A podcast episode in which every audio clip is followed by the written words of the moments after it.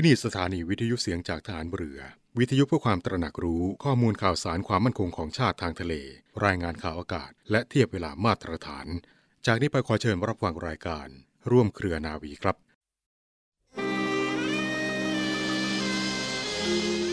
คนที่รักษาความจริงใจต่อตอนเองไว้ได้มั่นคง จะไม่เป็นคนสับปรับ หากแต่เป็นคนที่หนักแน่นเที่ยงตรงทำอะไรตามกฎเกณฑ์ ตามระเบียบ ตามเหตุผลและความถูกต้องเป็นธรรม จึงเป็นผู้สามารถสร้างสรรค์และสร้างสมความดี ความเจริญ ให้งอกงามเพิ่มพูนยิ่งยิ่งขึ้นได้ ไม่มีวันถอยหลัง พระบรมราชวาทของพระบาทสมเด็จพระบรมชนกาธิเบศรมหาภูมิพล อดุลยเดชมหาราช บรมนาถบพิตร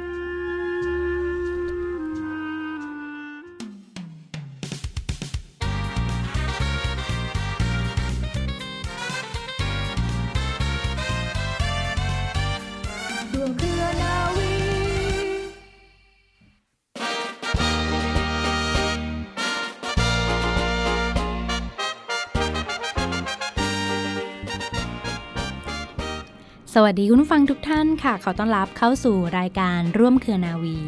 กับเรื่องราวสาระความรู้และข่าวสารที่นำมาฝากคุณฟังกันเป็นประจำทุกวัน เรื่องเล่าชาวเรือวันนี้มีประวัติความเป็นมาเกี่ยวกับการต่อเรือจากยุคอดีตจนถึงยุคปัจจุบันมาฝากคุณฟังเป็นความรู้ค่ะ การเดินทางทางน้ำสำหรับมนุษยชาตินั้นเป็นที่ปรากฏในหลักฐานมานานกว่า 120,000 ปี ณเกาะแถบเกาะบอร์เนียวปาปัวนิวกินี และออสเตรเลีย ก่อนที่จะมีการบันทึกประวัติศาสตร์ของมวลมนุษย์เสียอีกนะคะคุณผู้ฟัง เมื่อสมัย 50,000 ปีที่แล้วค่ะ มนุษย์ได้มีการริเริ่มแล้วก็พัฒนาการต่อสร้างเรือจากวัสดุลอยน้ำอย่างเช่นพวกฟางกกแล้วก็เชือกนะคะ เพื่อผลักดันพาตนเองและหมู่คณะ ข้ามผ่านช่องแคบที่มีกระแสน้ำปั่นป่วน อย่างช่องแคบลอมบก ซึ่งเป็นช่องแคบบริเวณหน้าน้ำอินโดนีเซียได้สำเร็จค่ะ ความต้องการที่จะเดินทางข้ามทะเลและช่องแคบ ซึ่งเต็มไปด้วยสภาพอากาศอันเลวร้าย รวมไปถึงคลื่นลมแรงปั่นป่วน แสดงให้เห็นถึงความจำเป็นและความมุมานะอย่างมากของมนุษย์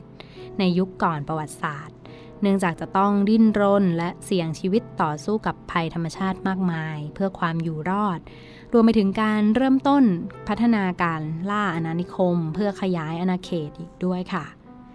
ส่วนการถ่ายทอดศาสตร์ การต่อเรือจากรุ่นสู่รุ่นนะคะ มนุษย์เรียนรู้ที่จะใช้ประโยชน์จากธรรมชาติรอบตัวได้อย่างชาญฉลาดค่ะ มีหลักฐานชี้ชัดว่ามีการพัฒนาการต่อเรืออย่างต่อเนื่องหลักฐานเริ่มมาตั้งแต่ในสมัยอียิปต์โบราณกว่า 4,000 ปีก่อนคริสตกาแล้ว ในเวลานั้นก็เริ่มมีโรงงานอุตสาหกรรมการต่อเรือที่เรียกอู่ต่อเรือขึ้น และที่สำคัญนะคะศาสตร์ในการสร้างเรือก็เริ่มมีความซับซ้อนมากยิ่งขึ้นด้วย ทั้งในเรื่องของการออกแบบและการใช้งานอย่างเช่น การเริ่มต้นออกแบบค่ะ ชิฟฮันหรือตัวเปลือกเรือนะคะ ให้มีรูปร่างเหมาะกับการใช้งานในแต่ละประเภทค่ะ หลังจากนั้นนะคะก็จะมีการขึ้นโครงสร้างเรือ และสุดท้ายก็คือการนำไม้ชิ้นเล็กๆ มาต่อประกอบกันเพื่อขึ้นรูปเรือค่ะเรือในยุคแรกๆ ยังไม่มีการแบ่งสัดส่วนในการใช้งานอย่างชัดเจนนะคะ คุณผู้ฟัง อาจจะเป็นเพราะว่าเรือนั้นมีขนาดที่ยังไม่ใหญ่มาก ตอนนั้นเรือที่ลำใหญ่ที่สุดก็น่าจะมีขนาดประมาณ 80 ฟุตได้ค่ะ จึงยังไม่มีการออกแบบสร้างเมนเด็กซ์หรือชั้นของเรือในแบบต่างๆ ค่ะ การเดินเรือยังใช้ทั้งแรงลมแล้วก็แรงพาย ซึ่งต่อมาได้ค่อยๆ พัฒนาให้ทันสมัยตามลำดับ จากนั้นในช่วง 2,000 ปีให้หลังค่ะ จึงเกิดการค้นพบเทคนิควิธีการประกอบเรือใหม่ๆ เช่นเทคนิคการติดยึดแผ่นไม้เรือด้วยลิ่ม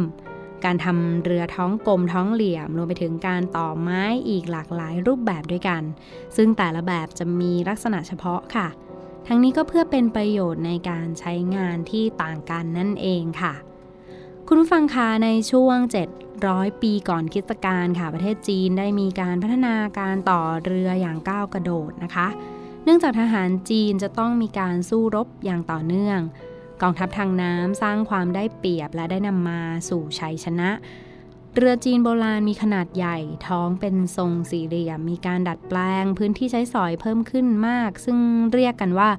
เรือมันติเด็กค่ะ เรือที่ว่านี้มีขนาดใหญ่พอที่จะสร้างป้อมปราการสำหรับยิงเกาทันได้เลย และยังมีหลักฐานปรากฏอีกนะคะว่ามีเรืออีกประเภทหนึ่ง ที่ถูกเรียกว่าเรือแลมเมดค่ะเเรือที่เอาไว้ขับชนเรือฝ่ายตรงข้ามให้แตกเสียหายนะคะ จนถึงขั้นจมน้ำจนอับปางได้อีกด้วย พอข้ามมาถึงยุคกลางค่ะ ประเทศในทวีปยุโรปอย่างเช่นอิตาลีไม่ว่าจะเป็นเมืองเวนิสปาดัว เวโรนาและเมืองอื่นๆนะคะ นับเป็นศูนย์กลางการพัฒนาการออกแบบและสร้างเรือเพื่อการรบและการสงคราม สิ่งที่พัฒนาไปมากคือเรือที่เรียกว่าเรือแกเล่ค่ะ มีโครงสร้างเปลือกเรือที่สร้างจากวัสดุที่มีน้ำหนักเบาขึ้นกว่าแต่ก่อนมากเลยนะคะ แล้วก็มีการพัฒนาโครงสร้างเปลือกเรือ โดยซอยเป็นซี่ไม้ละเอียดย่อย เพื่อลดวัสดุในการใช้โครงไม้ขนาดใหญ่ค่ะ แต่ก็ได้เพิ่มประสิทธิภาพในการใช้งานมากขึ้นไปอีก ทั้งตัวเรือที่แข็งแรงขึ้น และประหยัดพื้นที่ใช้สอยอีกมากมาย การเปลี่ยนแปลงครั้งนี้ก่อให้เกิดเทคนิคการประกอบเข้าริม รวมไปถึงเกิดไอเดียแบบใหม่ๆ ที่ถูกใช้ในเรืออีกมากมายค่ะ ท้ายสุดในยุคปัจจุบันนะคะ เราจะเห็นเรือที่มีโครงสร้างตัวเรือหรือเปลือกเรือที่เป็นไม้ ก็แต่เฉพาะเรือที่มีขนาดเล็กเท่านั้นนะคะคุณฟัง ในขณะที่เรือขนาดใหญ่หรือว่าเรือเร็วที่ใช้ในการขนส่งมักมีโครงสร้างเป็นเหล็กอลูมิเนียม หรือไฟเบอร์ก๊าซทั้งสิ้นค่ะ ทั้งนี้การปฏิวัติอุตสาหกรรมที่มีเครื่องจักรไอน้ำเป็นตัวกำเนิดแรงขับ ก็ได้เข้ามาสู่วงการเรือเช่นกัน เช่นมีการใช้เครื่องยนต์ดีเซลทรงพลังขับเคลื่อน แทนการใช้พลังลมและพลังจากคนค่ะ ประเทศที่มีหลักฐานและประวัติการต่อเรือที่ยาวนานที่สุดในอดีต ไม่ว่าจะเป็นอียิปต์อิตาลี อังกฤษ หรือแม้แต่ญี่ปุ่นนะคะ ปัจจุบันขนาดอุตสาหกรรมการต่อเรือในประเทศนั้นๆ ได้ลดลงไปมากค่ะ เหลือแค่การต่อเรือประเภทหรูอย่างเช่น เรือสำราญเป็นต้นค่ะ ส่วนประเทศที่ก้าวเข้ามามีบทบาท เรื่องของการต่อสร้างเรือในยุคปัจจุบัน เป็นอันดับต้นๆของโลกก็คือประเทศเกาหลีใต้นะคะในตอนนี้ค่ะ ซึ่งได้กินเปอร์เซ็นต์การต่อเรือทั่วโลกถึง 41% ซึ่งเกาหลีใต้เป็นผู้นำในด้านของการต่อเรือขนาดใหญ่ ในเกือบจะทุกประเภทค่ะ ไม่ว่าจะเป็นเรือบรรทุกสินค้า เรือบรรทุกเครื่องบิน เรือลบ หรือแม้กระทั่งเรือสำหรับขุดเจาะน้ำมันด้วยค่ะคุณผู้ฟังและนี่ก็คือประวัติความเป็นมาอันยาวนานของการต่อเรือตั้งแต่อดีตจนถึงปัจจุบันเลยค่ะ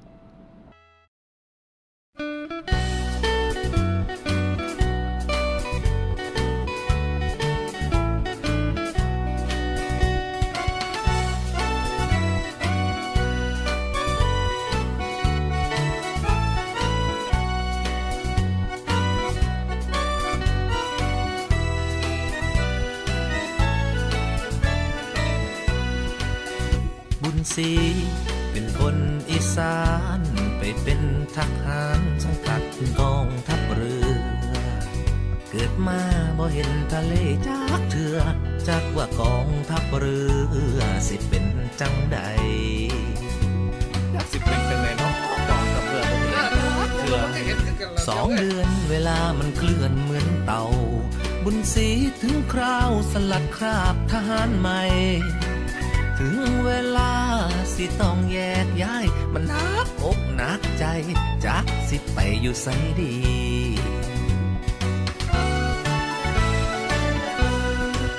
ไปอยู่กอรอกองเรือยุทธการต้องนอนเรือแทนบ้านอยู่กลางน้ำทะเล ยานเดคอยยานพายุเก คือก่อทะเลซอกก่อทะเล โอ้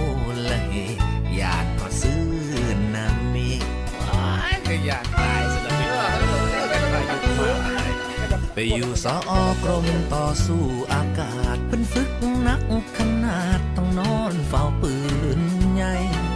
อยู่ตามเกาะเลาะชายฝั่งอ่าวไทย อยู่ตามเกาะเลาะชายฝั่งอ่าวไทยคอยย่านคอยเหงาใจ คิดหอดอีพ่ออีแม่โอ้ยอยู่เกาะอยู่กลางน้ำจะได้ใช้กำบันกับสองมือเหงาสำหรับไปอยู่นอยอนาวิกโยธินต้อง นอนกลางดินกลางป่าพงไพรฝึกโหดขย่านสู่บ่ไหวเพิ่นฝึกโหดจนว่าเงื่อหำไหลตายแต่คอยตายถ้าได้ไปอยู่นอยอลองเบิ่งซะแล้วมันตกนอยออยู่ฐานทัพเรือสัตว์ตหีบสงขลาฐานทัพเรือพังงาหรือกรมพลาธิการ รมขนส่งกรมอู่กรมสื่อสาร กรมสารวัตรทหารก็เป็นตายานคือกันเอ้ยเดี๋ยวจะเอาตัวไหนดีวะเนี่ยพี่น้องเอ้ยย่านย่านย่านย่านย่านอยู่ใส่มันก็เป็นตายาน เอาอย่างนี้ก็แล้วกันขอสู้แค่ขาดใจ ชื่อว่าทหารจะต้องกลัวอะไร อย่างดีก็แค่ตัวตายเพื่ออาทิตย์ปัด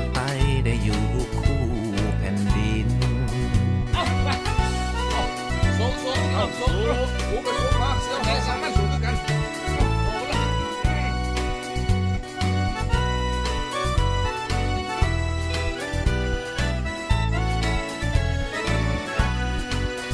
อยู่ใส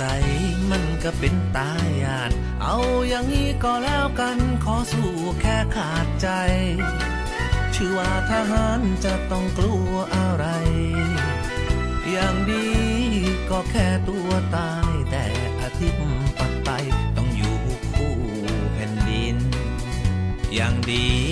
ก็แค่ตัวตายแต่อาทิตย์ปัดไปต้องอยู่ยงคงกระพันเอาเพื่อน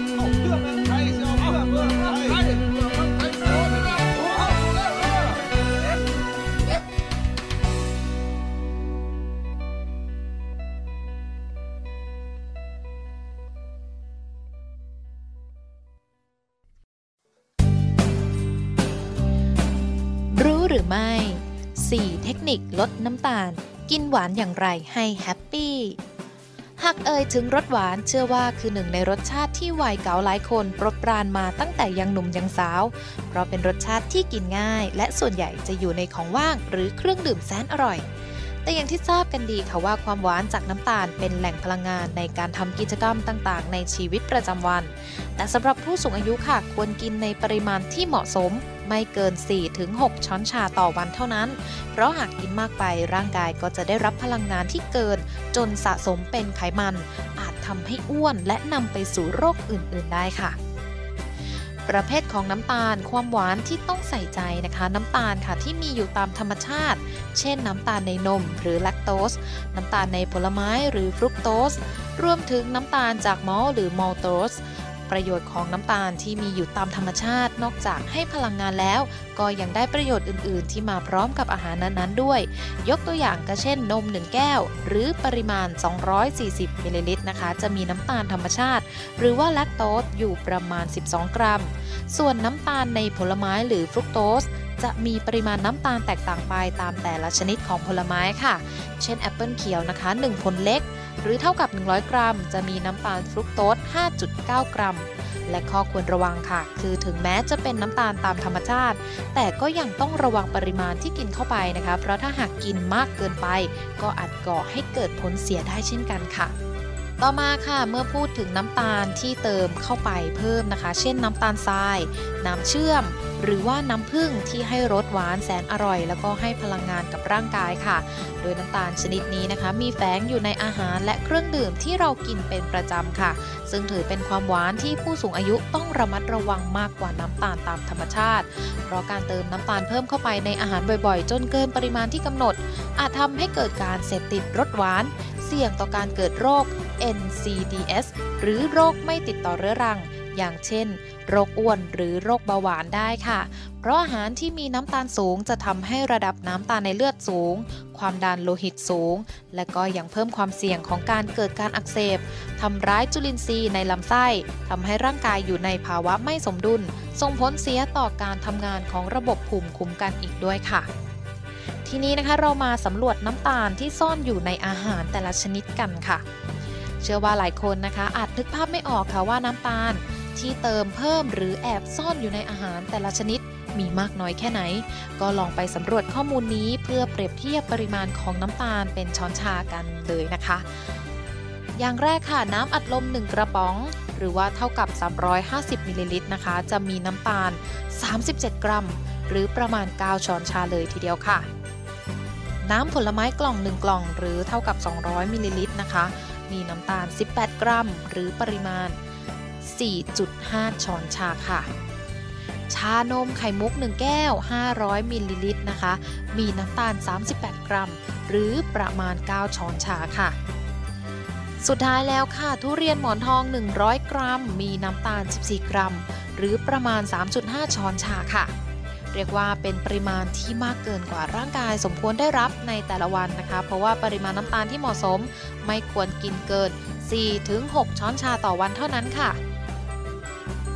มาดู 4 เทคนิคในการลดน้ำตาล กินหวานอย่างไรให้พอดีกันนะคะสำหรับคนไหนค่ะที่กินน้ำตาลในปริมาณพอเหมาะอยู่แล้ว ก็ถือเป็นเรื่องดีค่ะ แต่หากใครยังติดหวานอยู่ ลองนำเทคนิคเหล่านี้นะคะ ไปปรับใช้กันดูค่ะ 1. ค่ะการเลือกเครื่องดื่ม ให้สั่งเป็นหวานน้อย เพราะเครื่องดื่มในปัจจุบันมีน้ำตาลมากค่ะ ควรสั่งแบบลดระดับความหวานให้เหลือ 0-50%ค่ะ 2. อ่านฉลากโภชนาการ ตรวจสอบว่าอาหารและเครื่องดื่มมีปริมาณมากน้อยแค่ไหน เพื่อเลี่ยงอาหารที่มีน้ำตาลมากค่ะ 3. เลือกผลไม้หวานน้อย กินผลไม้แทนขนมหรืออาหารว่าง เช่นแอปเปิลเขียว ฝรั่ง กล้วย แก้วมังกร หรือเบอร์รี่ 4. ค่ะมองหาสัญลักษณ์โภชนาการทางเลือกสุขภาพ ที่ช่วยบอกว่าผลิตภัณฑ์ดังกล่าวผ่านการตรวจสอบปริมาณน้ำตาลไขมันโซเดียม ว่าอยู่ในปริมาณที่เหมาะสมแล้วค่ะเป็นยังไงกันบ้างคะกับเทคนิคลดหวานสไตล์วัยเก่านะคะ รู้อย่างนี้แล้วค่ะ ก็ยังแฮปปี้ได้ต้องไม่ลืมให้ความสำคัญกับการเลือกกินอาหาร และเครื่องดื่ม ที่มีปริมาณน้ำตาลที่เหมาะสม หวานแบบพอดี สุขภาพแข็งแรง ห่างไกลจากโรคร้ายแน่นอนค่ะ